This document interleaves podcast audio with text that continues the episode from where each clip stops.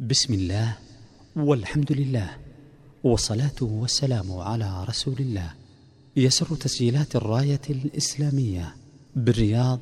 أن تقدم لكم شرح سلم الوصول في علم الأصول في توحيد الله واتباع الرسول صلى الله عليه وسلم للشيخ حافظ ابن أحمد الحكمي والذي قام بشرحه فضيلة الشيخ الدكتور عبد الرزاق ابن عبد المحسن البدر.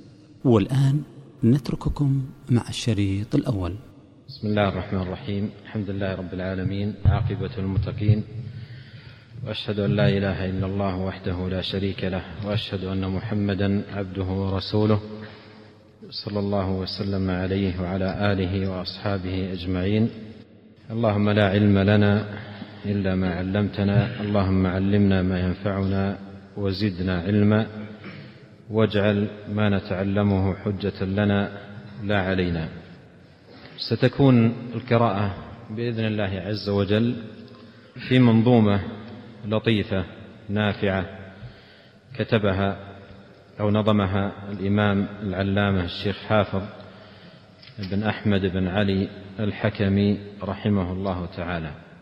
وبين يدي دراسة هذه المنظومة لا بد من حديث مختصر وموجز عن الناظم وعن المنظومة. ولن أطيل أما الناظم رحمه الله تعالى فهو علم مشهور وإمام ذاع صيته بين طلاب العلم وأهله بمؤلفاته النافعة ومنظوماته الجميلة في فنون الشريعة. وكان رحمه الله تعالى برز في العلم منذ صغره ونشأ نشأة علمية طيبة مباركة. سيأتي الحديث عن شيء من جوانبها لما فيها من الفائدة العظيمة لطالب العلم. وهو رحمه الله لم يعمر طويلا. بل لم يعش إلا خمس وثلاثين سنة وأشهر قليلة. مات صغيرا رحمه الله تعالى ولكنه خلف ثروة علمية في مؤلفات كثيرة نافعة وأيضا طلاب علم بارزين محققين تلقوا على يديه وأخذوا العلم عنه واستفادوا من علمه. وهو رحمه الله نشأ في بلد أو في قرية لم يكن فيها علم. انتبهوا لهذا. لم يكن فيها علم. وبين أبوين فقيرين ولم يكن عندهم كتب. وكانت عندهم أغنام ونشأ على رعاية الأغنام. رجل يعني نشأ في البادية وفي منطقة ليس فيها علم ويقوم برعاية الأغنام في الصباح والمساء. يذهب بالغنم صباحا ومساء وهذا عمله منذ الصغر. ويشاء الله سبحانه وتعالى أن يكون هذا الشاب الذي هذه نشأته عالما من علماء الأمة البارزين المشار إليهم بالعلم والتحقيق والحرص على مؤلفاته رحمه الله تعالى والعناية بها وكتبه في في حياته وبعد حياته كانت محط الأنظار واهتمام طلاب العلم. وفي حياته كان الملك سعود رحمه الله تعالى طبع مؤلفات الشيخ رحمه الله لأنها برزت لها مكانة علمية وأشاد بها أكابر أهل العلم فطبعت وقررت في المعاهد والمنظومات حفظت وعقدت دروس عديدة وكانوا في حياته رحمه الله يطالبونه أيضا بشرح هذه المنظومات التي كتبها رحمه الله تعالى ومن ضمنها هذه المنظومة التي ندرسها نظمها رحمه الله أو بدأ بنظمها وعمره تسعة عشر سنة وأنهاها وعمره عشرون سنة أنهاها كاملة وعمره عشرون سنة.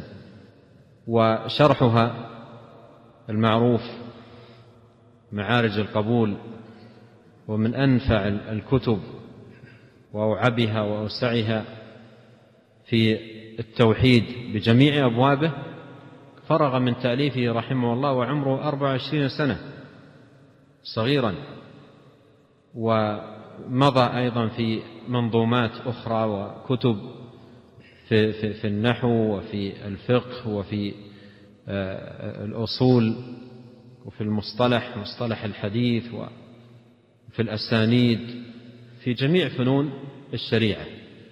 رحمه الله. وكان كل جانب يكتب فيه يبرع. فالشاهد أن هذا الرجل رحمه الله نشأ نشأة فقيرة في مجتمع أو في بيئة ليس فيها علم.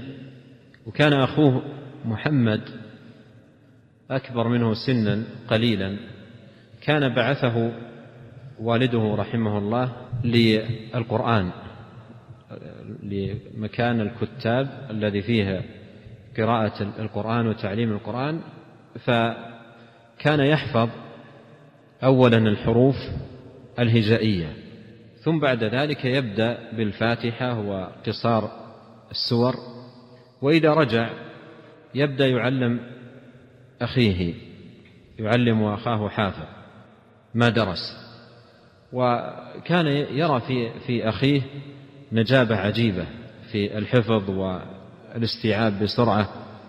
فلما فرغ أخوه محمد من قراءة قصار السور من المصحف على المقرئ في, الكتاب بدأ يعلم أخوه واستطاعوا أنهم يتمكنون من القراءة. فعكف هو وأخوه على القرآن حتى قرأوه كاملا وهم في مكان ما فيه ما في أحد يقرئهم أو أو يعلمهم أو يتفرغ لهم. وأيضا ما عندهم وقت عندهم أغنام ووالده والدته لا يسمحان له بالذهاب لطلب العلم. فكان تعلم في في البداية من أخيه محمد من أخيه محمد وأخوه محمد مثله طالب صغير ما, ما ليس عنده علم ولكن يذهب ويقرأ ويأتي إلى أخيه في البيت لما يفرغ من أعمال المنزل أعمال رعاية الأغنام يبدأ يعلم أخاه ما تمكن من تعلمه.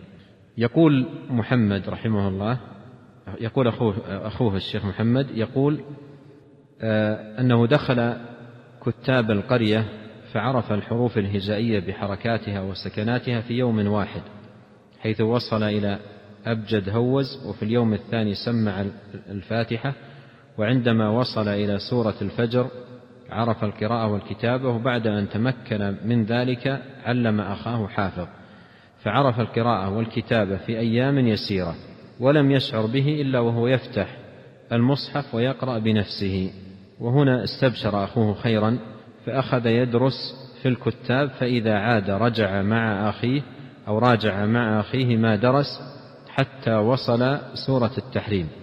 وبعدها انقطع الشيخ محمد عن الكتاب وأخذ يقرأ مع أخيه في بيتهما بالجاضع حتى ختم المصحف في وقت يسير. حيث انتهي من ذلك عام تسعة وأربعين وثلاثمائة وألف وعمر الشيخ حافظ لم يتجاوز السبع سنوات. واستمر الأخوان في في طلب العلم. الآن عرفوا القراءة عرفوا القراءة يقرؤون بسهولة ما يقع في أيديهما من كتب وليس هناك علماء. فكانوا إذا سمعوا بفقيه أو رجل عنده كتب في أي منطقة قريبة من قريتهم يذهبان إليه ويستعيران منه ما عنده من كتب. والعادة يكون عنده كتاب كتابين ثلاثة فيستعيران الكتب. استعار من الفقيه حسن المعجمي في قرية الدغارير كتاب الرحبية في الفرائض وقام الشيخ حافظ بنسخه وحفظاه في ثلاثة ليالي. واستعار من قرية مجعر الأصول الثلاثة وكشف الشبهات وقرأه مع أخيه حافظ حتى أتقن النسختين واستعار من قرية أبي حجر مجموعة الرسائل النجدية واستمر على هذه الطريقة في استعارة الكتب وحفظ المتون حتى ذكروا أن الشيخ حافظ في في صغره حفظ لامية الأفعال وجدها عند فحفظها ولا يدري آه، عن معناها شيئا. ولكنها آه، أوزانها جميلة وكلماتها فكان حفظها قالوا أن أن أن حفظها لينافس بها الرعاة، الرعاة أحيانا يحدون الغنم بشعر وأشياء يعني يحفظونها فكان يأتي لهم بلامية الأفعال فيبهرون من هذه الأبيات وهذا النظم و ويستغربونه فحفظه ولا يعرف آه، عنها أو عن معناها أي شيء في ذلك الوقت. قال كانوا يعرضون أي الرعاة كلمات تتكون من حروف متقاربة في المخارج فحفظ الشيخ حافظ هذه المنظومة وكان يعرضها عليهم فيحارون في تكرارها وحفظ الجزرية والأجرومية وغيرها ومرت السنوات وهم على هذه الطريقة. ثم أحد من استعاروا منه الكتب ورأى همتهم ورغبتهم في الطلب قال لهم أن يوجد شيخ داعية وواعظ ورجل مؤثر في سامطة قريبة منهم ليست بعيدة يدعى عبد الله القرعاوي. وهذا الرجل كان له نشاط تفرغ في للدعوة إلى الله سبحانه وتعالى وتعليم الناس في تلك المناطق. فأخبر آه، محمد بذلك وأخبر أخاه. فأشار عليه أخو حافظ أن يذهب إلى الشيخ عبد الله القرعاوي ويستعير منه كتابا في التوحيد. يستعير منه كتابا في التوحيد. وكتب معه كتابا للشيخ عبد الله القرعاوي. ونظم بيتين من الشعر. قال إن الذي رقم الكتاب بكفه يقرأ السلام على الذي يقراه وعلى الذي يقراه ألف تحية مقرونة بالمسك حين يراه ثم طلب منه أن أن أن يعيره أن يعيرهم كتاب في التوحيد يستفيدون منه. الشيخ القرعاوي كتب عن حياة حافظ حكمي كتب عن حياة تلميذه حافظ حكمي وكان أيضا زوجه بنته والشيخ حافظ عرفنا أنه توفي صغيرا فبعد وفاته كتب عن حياته الشيخ عبد الله القرعاوي. يقول الشيخ عبد الله في سنة 1359 أتانا محمد بن أحمد الحكمي أخو حافظ برسالة من أخيه يطلب كتابا في التوحيد ويعتذر من عدم القدوم يعني إليه باشتغاله في خدمة أبويه في رعاية الغنم.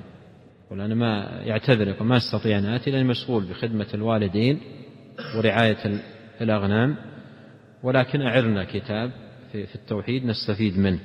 ويطلب منا يعني يطلب حافظ هو أخوه منا من الشيخ عبد الله وصولنا للقرية التي هم بها فأجبت حالا إلى ذلك ومعي جملة من الطلبة. فكان ولله الحمد لا, لا فكان ولله الحمد لا ألقي درسا إلا ويحفظه ويفهمه. فأقمت بقرية الجاضع أياما وكنت آتيهم مرة ويأتيني أخرى لطلب الإفادة من التعليم والتعلم. الشيخ عبد الله لما رأى نجابة الشيخ حافظ طلب من والديه أن يأخذه معه إلى سامطة ويعيش معه ويعلمه ويفقهه في الدين فرفض قالوا حتى في بعض كتب التراجم قالوا له يا شيخ ابننا وغنمنا. ابننا وغنمنا. ما يمكن يعني نفرط. عندنا غنم وعندنا ابننا يرعى الأغنام. فما ما قبل أن يذهب ابنهما إلى عند الشيخ حتى مع أنه حاول أن يقنعهم وعرض عليهم حتى إنه قال لهم أنا أتكفل لكم بشخص أعطيه مرتب هو الذي يرعى الأغنام. أنا أعطيكم شخص هو يتولى رعاية الأغنام وأعطونا الإبن لأنه رآه فيه نجابة وحفظ وتوسم فيه فأبدا ما ما استجاب. ثم توفيت والدته وأذن والده لهما يومين في الأسبوع أو ثلاثة أيام يذهبان إلى الشيخ ويعودان. فالشيخ نشأ هذه النشأة. الشيخ نشأ هذه النشأة وأنت تستفيد من هذا يعني فائدة عظيمة جدا أن لا يلزم يعني أن يكون الإنسان في حاضرة علمية خاصة في الآن في زماننا هذا تيسرت من ولله الحمد وسائل التعليم والعلم والدراسة والتواصل. وإذا كان الشيخ رحمه الله حصل هذا التحصيل وهو يعيش هذه الحياة فكيف الأمر بمن تيسر له أمور وأبواب من آه، آه، ومجالات من تحصيل العلم ما لم يتحصل أو يتيسر مثله للشيخ حافظ رحمه الله تعالى. قصة تأليفه لهذه المنظومة منظومة سلم سلم الوصول أن الشيخ عبد الله القرعاوي رحمه الله تعالى لما رأى فيه النجابة والهمة العالية والاستفادة من كتب التوحيد والعناية بها وخاصة ما تيسر له قراءته من كتب ابن تيمية وابن القيم وشيخ الإسلام محمد عبد الوهاب رحمه الله أشار عليه أن يكتب منظومة وهو رأى فيه براعة في النظم فأشار إليه أن يكتب منظومة في العقيدة وكان عمره في في ذلك الوقت آه، تسعة عشرة سنة. فأشار عليه أن يكتب منظومة فبدأ يكتب في سلم الوصول ويعرض على الشيخ عبد الله الشيء الذي يكتبه. في تلك الأثناء زار زارهم الشيخ عبد الله بن سليمان بن حميد رحمه الله. ولما حضر سأل عن حافظ لأنه سمع عنه وعن حفظه وعن سأل عن حافظ فدل عليه. فأخبره الشيخ عبد الله أي القرعاوي أنه أي الشيخ حافظ يعمل الآن على إخراج منظومة في التوحيد. منظومة في التوحيد. فتعجب آه، الشيخ ابن حميد وسأل هل ينظم حافظ الشعر؟ فأجابه الشيخ عبد الله نعم. فتمثل الشيخ ابن حميد رحمه الله في المجلس بقول الشاعر لقد سمعنا بأوصاف لكم كملت فسرنا ما سمعناه وأحيانا. نلنا محبتكم من قبل رؤيتكم والأذن تعشق قبل العين أحيانا. فتمثل بالبيتين. فأنشأ الشيخ حافظ في المجلس نفسه على إثر سماعه لهذين البيتين. أنشأ ارتجالا قائلا الحمد لله رؤياكم قد اتصلت بإذن بار البرية الله مولانا والله يشهد أنا نحن إخوتكم والمؤمنون كذا في الله إخوانا. ثم كتبها وأعطاها للشيخ وبعد ذلك اطلع الشيخ عبد الله على ما انتهى منه تلميذه حافظ من نظم سلم الوصول فأعجب به. وفرغ الشيخ رحمه الله من هذه المنظومة عام 1362 عام 1362 وكان ولد رحمه الله في الرابع والعشرين من شهر رمضان سنة 1342 ففرغ من من المنظومة ولم يكمل بعد العشرين سنة. فرغ منها في ذلك الوقت. ثم أشار عليه الشيخ حافظ الشيخ عبد الله القرعاوي أشار عليه أن قبل ذلك لما سمع الشيخ عبد الله بن حميد مواضع من سلم الوصول أعجبته جدا وأعطى للشيخ حافظ ثلاثون ريالا هدية وأعطاه بشتا أبيض أيضا هدية له. ولما فرغ منها انتشرت في في وقته بين الطلاب وحفظوها. منظومة كما سنقف عليها رائعة جدا وسهلة وواضحة وجامعة وأيضا بحرها بحر الرجز سهل للحفظ. ففي زمان الشيخ انتشرت بين الطلاب وتناسخوها وحفظها الكثير منهم فطلب الشيخ القرعاوي من الشيخ حافظ أن يكتب عليها شرحا. فبدأ في كتابه معارج القبول وفرغ منه رحمه الله وعمره أربع وعشرين سنة. فرغ منه وعمره أربع وعشرين سنة. مضى رحمه الله في العلم والتأليف ويمكن للإخوة الاطلاع على ترجمة الشيخ في عدد من المصادر. من ضمنها ترجمة لابنه أحمد ترجم له ترجمة مختصرة جيدة وجعلت في مقدمة بعض مؤلفات الشيخ مثل معارج القبول وغيرها من مؤلفاته. بقلم ابنه أحمد وله ترجمة بقلم تلميذه الشيخ زيد بن محمد بن هادي المدخلي حفظه الله وأيضا له ترجمة حافلة للشيخ أحمد بن علي مدخلي وهي رسالة علمية تقدم بها أظن إلى جامعة الإمام طبعت بعنوان الشيخ حافظ بن أحمد الحكمي حياته ومنهجه في تقرير العقيدة ونشرها في منطقة الجنوب. فهذه بعض المصادر التي يمكن الرجوع إليها في ترجمة الشيخ رحمه الله تعالى. وبعد حياة حافلة بالعلم توفي رحمه الله في سنة 1377 على على إثر مرض أصابه أثناء أدائه لحج بيت الله الحرام وتوفي بسبب ذلك المرض وكان عمره آنذاك خمسا وثلاثين سنة ودفن بمكة. وذكروا أن الذي صلى عليه الشيخ عبد العزيز بن باز رحمه الله تعالى. والآن ندخل في المنظومة. وأحب أن أنبه أن المنظومة أبياتها كما هي بأيديكم 270 بيتا.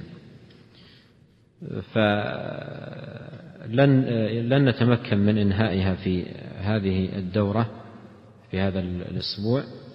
ولكن إن شاء الله الدورات القادمة في منتصف الفصل الدراسي وفي نهاية الفصل الدراسي نكمل بإذن الله تعالى قراءة هذه المنظومة. وأيضا الشيء الآخر أنبه أنني لن أطيل في الشرح لأنه يأخذ وقتا ولكن سيكون الشرح شرحا مختصرا يكون مجرد توضيح وذكر بعض الأدلة وبعض الأمور التي يحتاج المقام إلى ذكرها. نعم. بسم الله الرحمن الرحيم والصلاة والسلام على أشرف الأنبياء والمرسلين سيدنا ونبينا محمد وعلى آله وصحبه أجمعين. قال المصنف رحمه الله تعالى أبدأ بسم الله مستعينا راض به مدبرا معينا والحمد لله كما هدانا إلى سبيل الحق واجتبانا أحمده سبحانه وأشكره ومن مساوي عملي أستغفره وأستعينه على نيل الرضا وأستمد لطفه فيما قضى. بدأ الشيخ رحمه الله واستهل هذه المنظومة بذكر اسم الله جل وعلا. بدأ بالبسملة والبسملة يبدأ بها في الكتابة والتأليف والقراءة والدخول والخروج وكل أمر ذي بال. والبسملة هي طلب عون من الله جل وعلا وتيمن بذكر اسمه وتبرك بذكر اسمه تبارك وتعالى وطلب لعونه. وقوله هنا أبدأ بسم الله أبدأ بسم الله مستعينا. أبدأ أي كتابي ونظمي وعموم أعمالي وأقوالي من تحركات وسكنات وذهاب ومجيء وغير ذلك أبدأ ذلك كله بسم الله مستعينا. والباء في في بسم الله باء الاستعانة. أي أبدأ طالبا عون الله جل وعلا متيمنا بذكر اسمه جل وعلا متبركا بذكر اسمه طالبا مده وعونه. وقوله مستعينا أي طالبا العون من الله جل وعلا. وفي هذا أن المرء لا غنى له عن الله تبارك وتعالى طرفة عين. لا في طلب العلم ولا في فهمه ولا في العمل به وتطبيقه ولا في أي شيء. لا غنى له عن الله طرفة عين وعن مده وعونه وتوفيقه. ولهذا قال النبي عليه الصلاة والسلام لمعاذ بن جبل إني أحبك يا معاذ فلا تدعن دبر كل صلاة أن تقول اللهم عني على ذكرك وشكرك وحسن عبادتك. فهو بدأ هذه البداية يطلب من الله عونه. وفي هذا من الفائدة لطالب العلم أن أن تكون هذه حياته في طلبه العلم وفي عبادته وفي جميع أموره يطلب عون الله تبارك وتعالى ويستمد من الله جل وعلا العون. ولأجل ذا كان نبينا عليه الصلاة والسلام يوجه من خرج من بيته لأي مصلحة دينية أو دنيوية أن يقول بسم الله توكلت على الله لا حول ولا قوة إلا بالله. وجميع هذه الكلمات الثلاث كلمات استعانة. قال أبدأ بسم الله مستعينا راض به مدبرا معينا. وهذا فيه الرضا بالله عز وجل. قد صح في الحديث عن نبينا صلى الله عليه وسلم أنه قال ذاق طعم الإيمان من رضي بالله ربا. فالشيخ يقول راض به مدبرا معينا. أي رضيت بالله ربا مدبرا معينا لي. والرضا آه، بالله تبارك وتعالى أساس الإيمان وأساس الصلاح. والفلاح في الدنيا والآخرة وهو القائد للإنسان إلى كل خير وفضيلة إذا رضي بالله. قال راض به مدبرا أي مدبرا لي. وهذا فيه التفويض تفويض الأمر إلى الله عز وجل وحسن التوكل والاعتماد على الله تبارك وتعالى. راض به مدبرا معينا. قال والحمد لله كما هدانا. وهذا فيه أيضا الاستهلال بالحمد حمد الله جل وعلا. ويذكر في في حمده لله عز وجل نعمة الهداية. الحمد لله الذي هدانا لهذا وما كنا لنهتدي لولا أن هدانا الله. ونعمة الهداية ذكرها الشيخ هنا أو خصها بالذكر لأنها أعظم النعم. فهنا بدأ بحمد الله تبارك وتعالى والثناء عليه ذاكرا أعظم النعم وهي نعمة الهداية. قال كما هدانا إلى سبيل الحق واجتبانا. فهذه أعظم النعم وأكبر المنن. ومن ضمنها توفيق الله سبحانه وتعالى للشيخ رحمه الله إلى العلم والاشتغال به والفهم فهو يذكر نعمة الله عليه. وفضله سبحانه وتعالى وتيسيره وتوفيقه فيحمد الله عز وجل. في الحديث الصحيح يقول عليه الصلاة والسلام إن الله ليرضى عن عبده أن يأكل الأكلة فيحمده عليها ويشرب الشربه فيحمده عليها. قال أحمده سبحانه وأشكره ومن مساوي عملي أستغفره. أيضا كرر الحمد والشكر لله سبحانه وتعالى على نعمائه أحمده أي حمدا متجددا متكررا على توالي نعمه وتواتر مننه سبحانه وتعالى وكثرة عطاياه جل وعلا أحمده سبحانه وأشكره أي على ما ألهم وأنعم ووفق ويسر قال تعالى فاذكروني أذكركم واشكروا لي ولا تكفرون. ثم قال ومن مساوي عملي أستغفره. من مساوي عملي أي سيئات أعمالي. من مساوي عملي أي من سيئات أعمالي أستغفره أي أطلب منه تبارك وتعالى أن يغفر لي. فهو يحمد الله عز وجل ويشكره سبحانه ويستغفره من مساوئ مساوئ أو سيئات الأعمال. وهنا تأمل أن العبد يتقلب في في هذه الحياة بين أمور إما نعمة يمن الله سبحانه وتعالى بها عليه فالنعمة تستوجب الحمد والشكر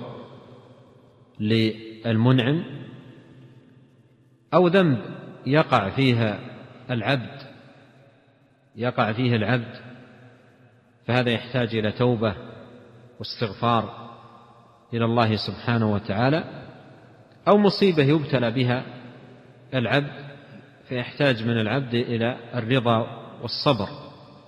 قد جمع هذه الأمور الثلاثة التي ذكر العلماء أنها أسباب السعادة جمعها الشيخ فيما مضى من كلامه فذكر الشكر وذكر الاستغفار وذكر الرضا.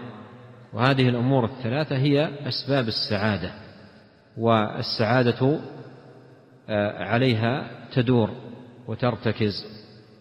قال وأستعينه وأستعينه على نيل الرضا وأستمد لطفه فيما قضى.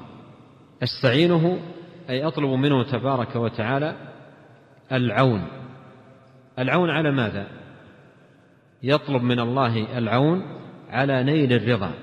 يطلب من الله أن يعينه على الأمور والأعمال والأقوال والطاعات التي ينال بها رضا الله. يستعين الله على على ذلك. أي على أن يوفقه وأن ييسر له نيل أي تحصيل الأمور التي ينال بها رضا الله جل وعلا. وأستمد لطفه فيما قضى. أطلب منه تبارك وتعالى أن أن يمدني باللطف فيما قضى. فيما قضاه أي فيما قدره لي. فهذا فيه طلب اللطف في في القضاء. ويتضمن التعوذ بالله تبارك وتعالى من سوء القضاء. قد جاء عن النبي صلى الله عليه وسلم الأمر بذلك. قال تعوذوا بالله من سوء القضاء. فيطلب من الله اللطف في في في قضائه سبحانه وتعالى. نعم. قال رحمه الله وبعد إني باليقين أشهد شهادة الإخلاص ألا يعبد بالحق مألوه سوى الرحمن من جل عن عيب وعن نقصان وأن خير خلقه محمدا من جاءنا بالبينات والهدى رسوله إلى جميع الخلق بالنور والهدى ودين الحق صلى عليه ربنا ومجدا والآل والصحب دواما سرمدا. ثم لما أنهى رحمه الله الحمد والثناء على الله سبحانه وتعالى دخل في الموضوع ولهذا قال وبعد.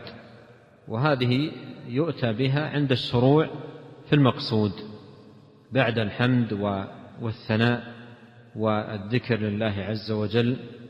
عند الشروع في المقصود يؤتى بهذه الكلمة وبعد أو أما بعد أي مهما يكن من شيء بعد فالمقصود كذا يشرع في ذكر المقصود.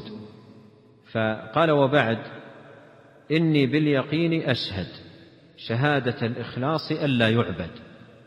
إني باليقين أشهد اليقين هو تمام العلم وهو انتفاء الشك والريب. ولا بد من اليقين في الإيمان وفي الشهادة. وسيأتي عند الشيخ رحمه الله ذكر شروط الشهادة شهادة لا إله إلا الله وذكر منها اليقين المنافي للشك والريب. فلا بد في شهادة أن لا إله إلا الله وأن محمدا رسول الله من اليقين. واليقين هو انتفاء الشك والريب. قال عليه الصلاة والسلام أشهد أن لا إله إلا الله وأني رسول الله لا يلقى الله بهما عبد غير شاك فيهما إلا أدخله الله الجنة.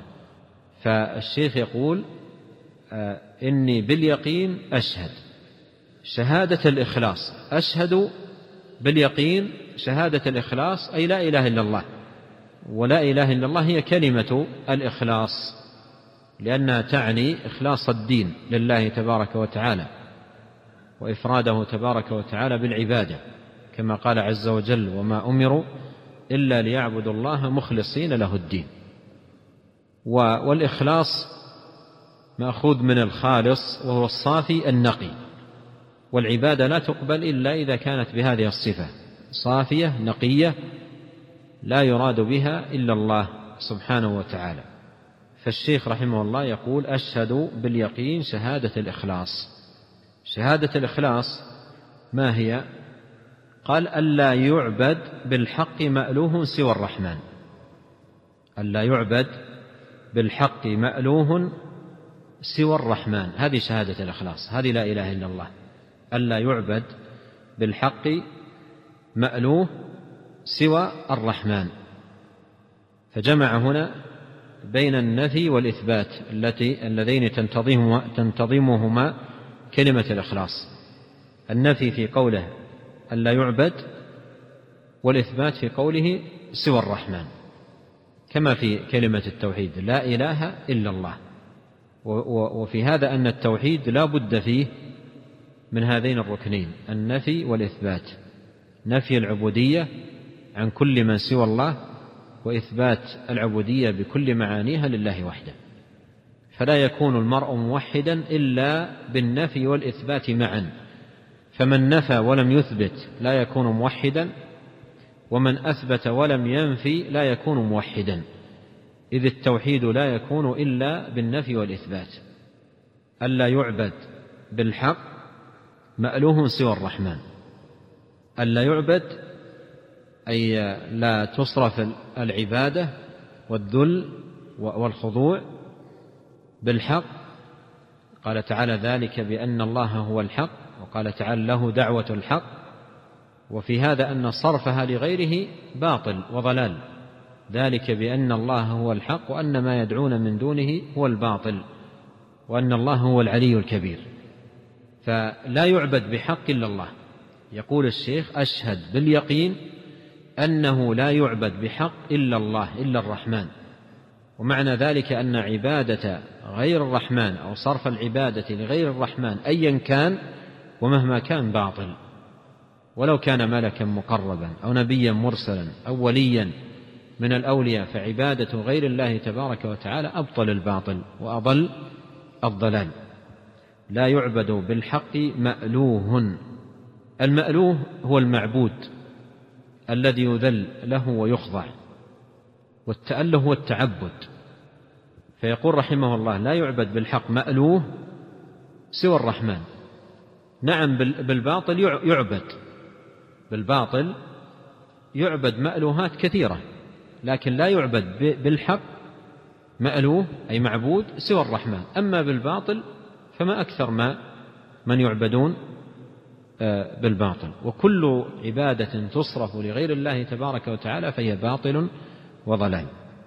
ألا يعبد بالحق مألوه سوى الرحمن من جل عن عيب وعن نقصان. أي الله سبحانه وتعالى.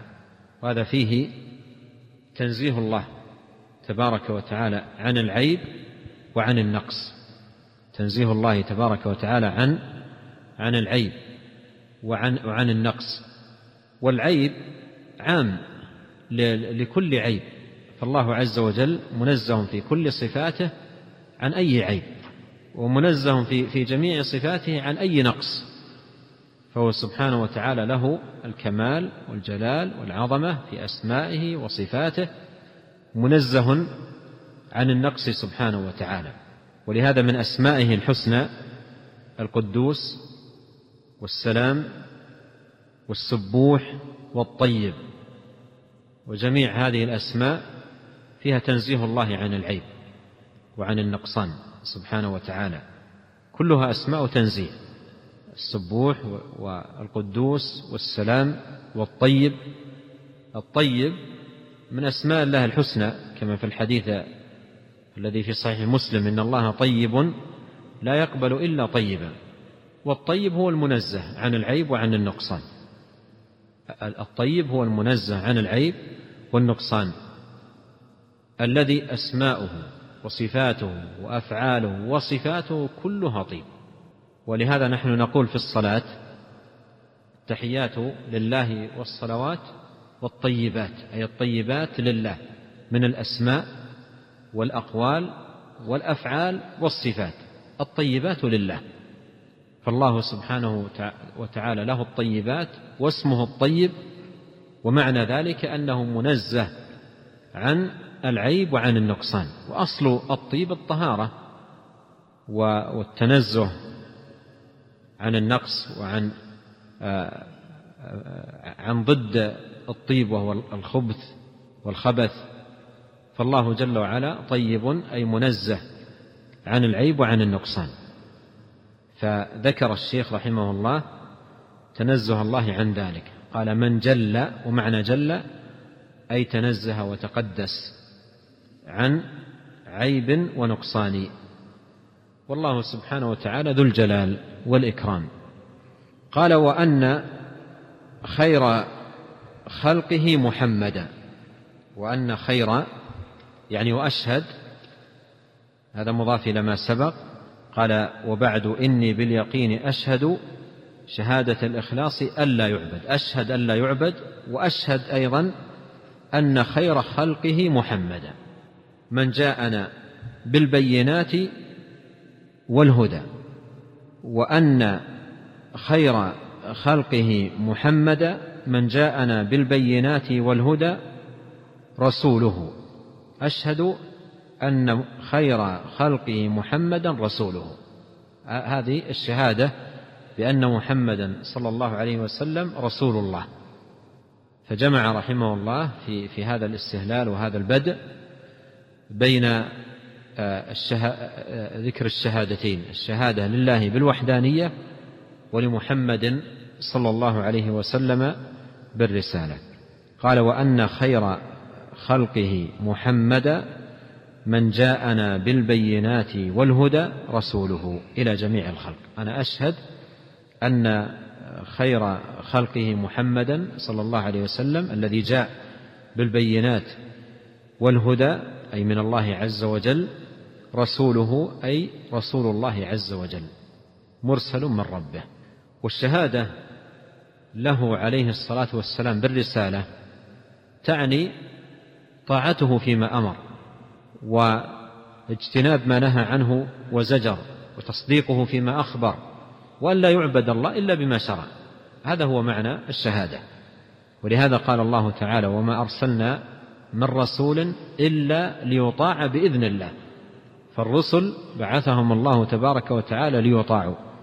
فمن شهد أن محمدا صلى الله عليه وسلم رسول الله فإن هذا يعني طاعته فيما طاعته فيما أمر وتصديقه فيما أخبر والانتهاء عما نهى عنه وزجر. قال رسوله إلى جميع الخلق. وهذا فيه الشهادة بأن رسالة النبي صلى الله عليه وسلم عامة وما أرسلناك إلا رحمة للعالمين. ويقول عليه الصلاة والسلام أنا الرحمة المهداة فهو, عليه الصلاة والسلام رسول لجميع الخلق. بماذا؟ قال بالنور والهدى ودين الحق قال الله تعالى وكذلك أوحينا إليك روحا من أمرنا ما كنت تدري ما الكتاب ولا الإيمان ولكن جعلناه نورا. نهدي به من نشاء من عبادنا وإنك لتهدي إلى صراط مستقيم. صراط الله الذي له ما في السماوات وما في الأرض ألا إلى الله تصير الأمور. فهو عليه الصلاة والسلام مرسل بالنور. النور هو الوحي. كذلك أوحينا إليك روحا من أمرنا ما كنت تدري ما الكتاب ولا الإمام ولكن جعلناه نورا. قوله والهدى ودين الحق كما قال تعالى هو الذي أرسل رسوله بالهدى ودين الحق ليظهره على الدين كله. والهدى ودين الحق هما العلم النافع والعمل الصالح. الهدى ودين الحق هما العلم النافع والعمل الصالح. الهدى هو العلم النافع ودين الحق هو العمل الصالح. والله عز وجل بعث نبيه صلى الله عليه وسلم بالهدى ودين الحق أي بالعلم النافع والعمل الصالح. قال صلى عليه ربنا ومجدا والآل والصحب دوما سرمدا. صلى عليه أي على النبي صلى الله عليه وسلم ربنا ومجد. ففيها الدعاء هذا الدعاء الذي هو الصلاة على النبي عليه الصلاة والسلام وقوله ومجد أي أثنى عليه في الملأ الأعلى كما قيل كما قال أهل العلم أبي العالية وغيره في معنى الصلاة صلاة الله على نبيه هي ثناؤه عليه في الملأ الأعلى. هذا معنى قوله رحمه الله صلى عليه ربنا ومجد والآل والصحب. أي عليه وعلى الآل والصحب.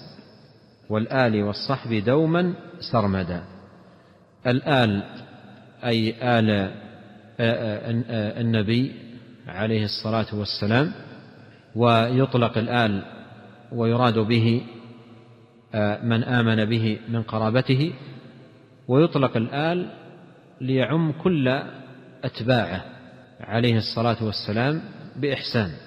صلى عليه ربنا ومجد والآل والصحب أي وصلى على الآل والصحب دوما سرمدا أي دائما وأبدا. يقول الشيخ في شرحه لمعنى الآل قال الآل آله هم أتباعه وأنصاره إلى يوم القيامة. آله هم أتباعه وأنصاره إلى يوم القيامة. كما قيل آل النبي هم أتباع ملته على الشريعة من عجم ومن عربي.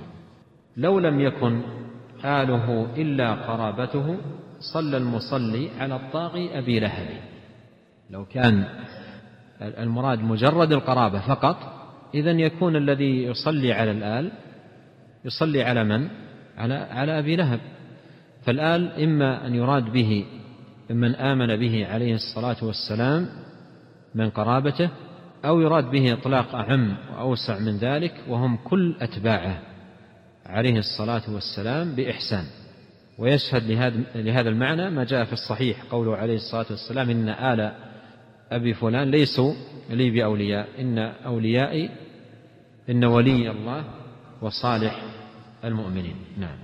قال رحمه الله وبعد هذا النظم في الأصول لمن أراد منهج الرسول سألني إياه من لا بد لي من امتثال سؤله الممتثل فقلت مع عجزي ومع إشفاقي معتمدا على القدير الباقي. ثم ذكر هنا آه هذا النظم والمقصود في نظمه والسبب في ذلك سبب هذا النظم. فيقول ان ان يقول وبعد أي بعد آه، الشهادتين والثناء على الله سبحانه وتعالى بما هو أهله والصلاة والسلام على نبيه عليه الصلاة والسلام. هذا النظم في الأصول هذا النظم الذي بين يديك في الأصول. والمراد بالأصول أي أصول الدين أمور الاعتقاد مهمات الشريعة. والدين له أصل وفرع. أصوله هي العقائد العقائد الدينية الصحيحة المستمدة من الكتاب والسنة. قال الله تعالى ألم تر كيف ضرب الله مثلا كلمة طيبة كشجرة طيبة أصلها ثابت وفرعها في السماء.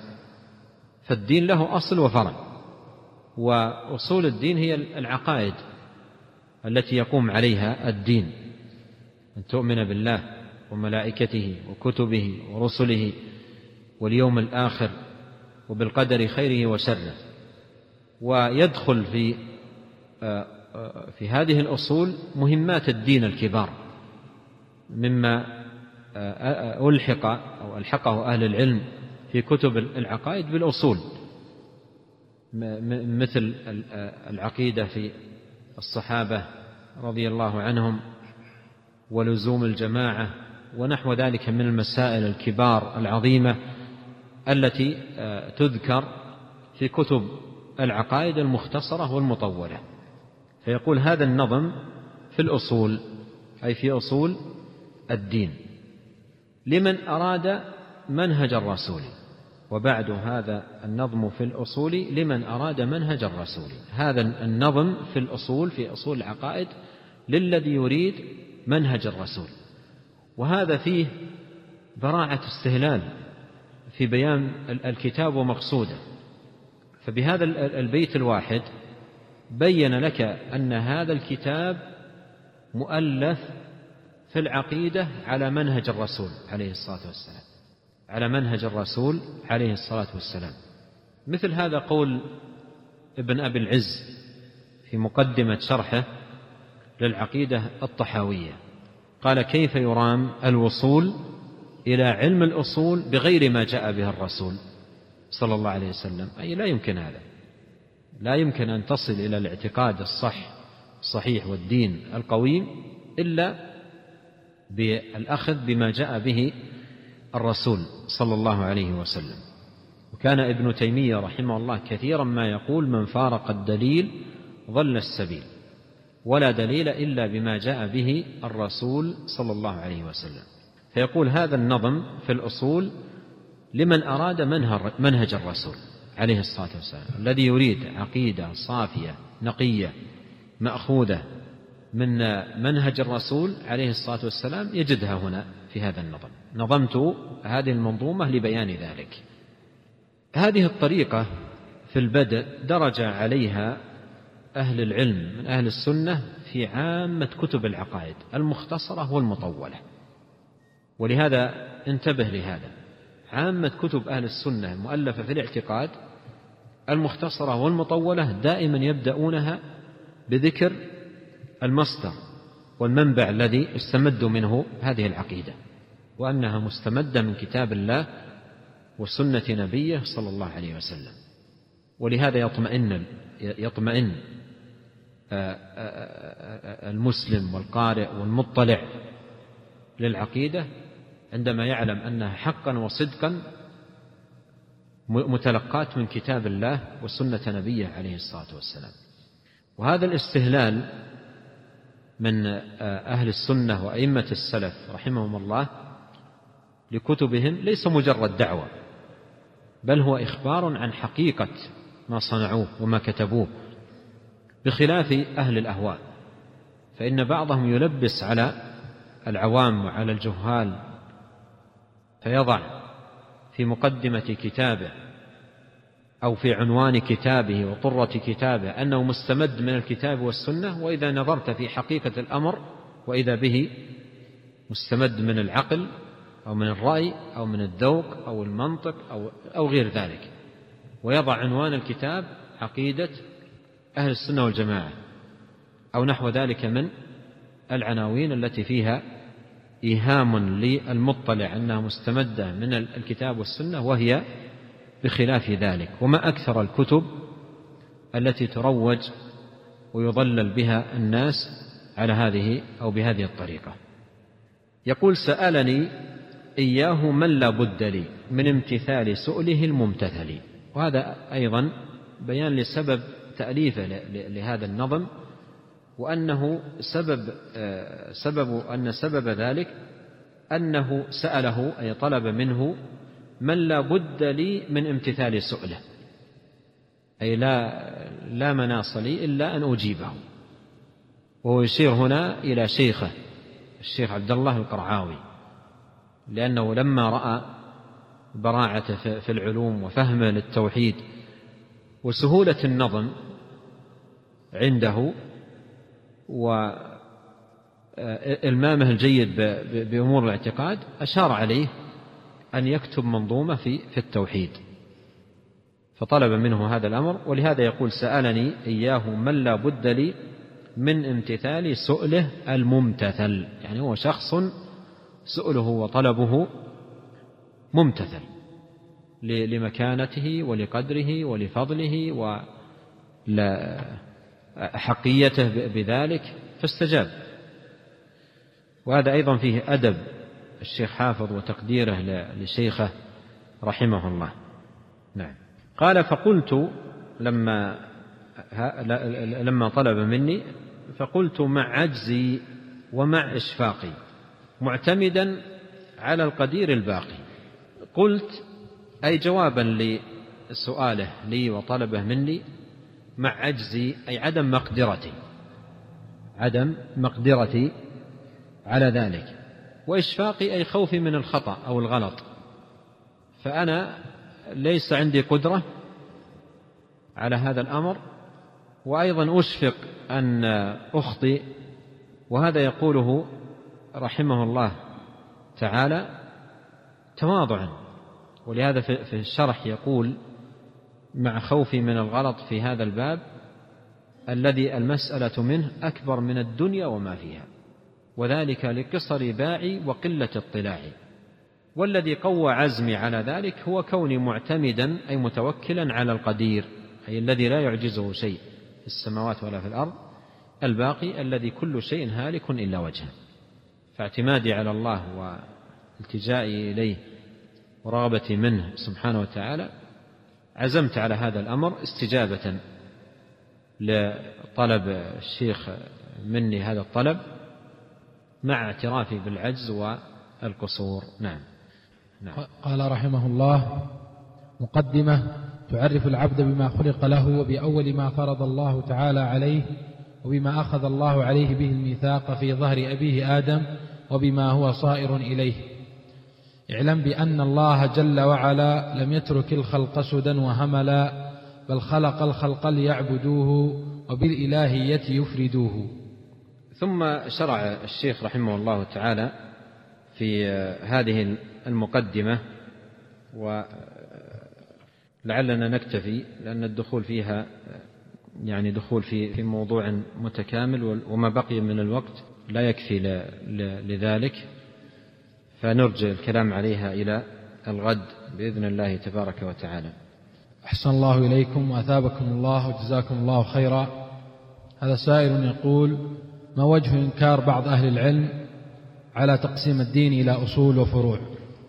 إذا كان المقصود من التقسيم إلى أصول وفروع التقليل من الفروع والاستهانة لها والتهميش لها ووصفها بأنها ليست ذات ذات بال فهذا أمر منكر.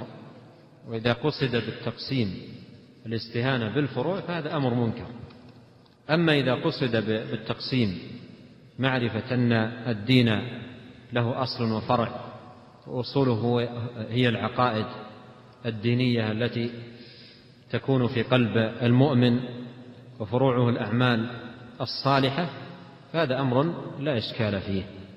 وشاهده في الآية الكريمة. ألم تر كيف ضرب الله مثلا كلمة طيبة كشجرة طيبة أصلها ثابت وفرعها في السماء. الأصل هو العقائد والفرع هو الأعمال والطاعات الزاكية. نعم. أحسن الله إليكم وأثابكم الله. هذا سائل يقول فضيلة الشيخ هل نسمي الله بالباقي أن يكون اسم لله تعالى؟ جزاكم الله خيرا. الباقي لا أعرف دليلا عليه أنه من أسماء الله تبارك وتعالى الحسنى. لكن من باب الإخبار فالإخبار عنه بأنه الباقي هذا لا إشكال فيه.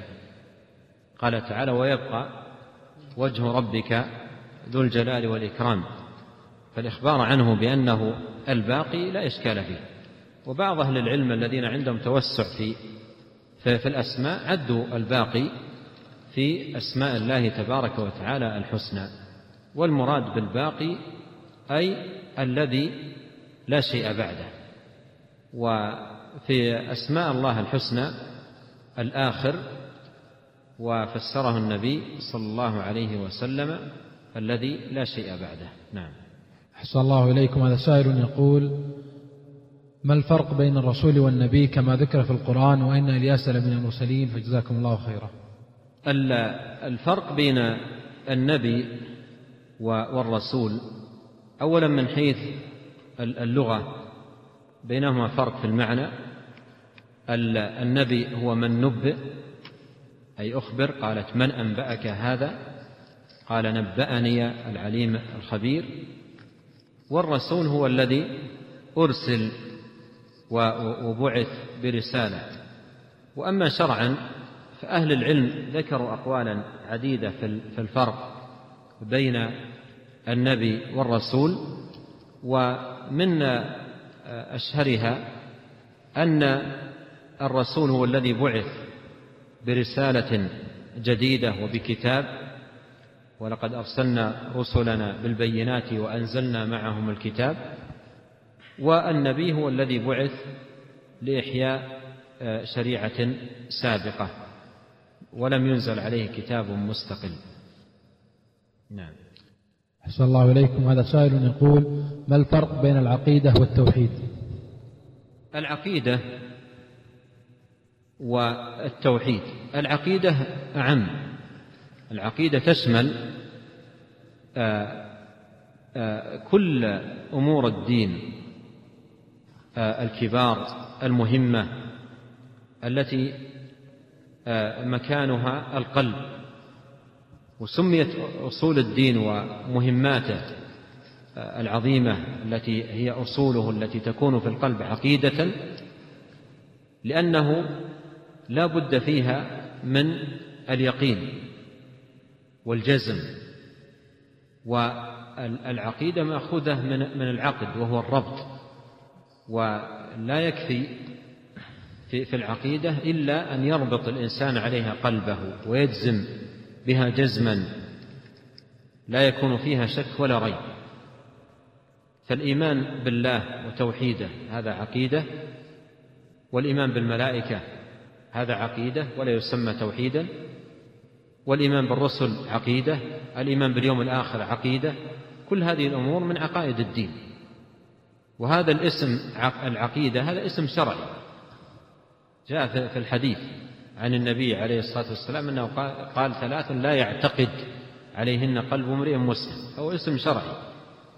ودرج عليه أئمة السلف في أكثر مصنفات العقيدة. نعم.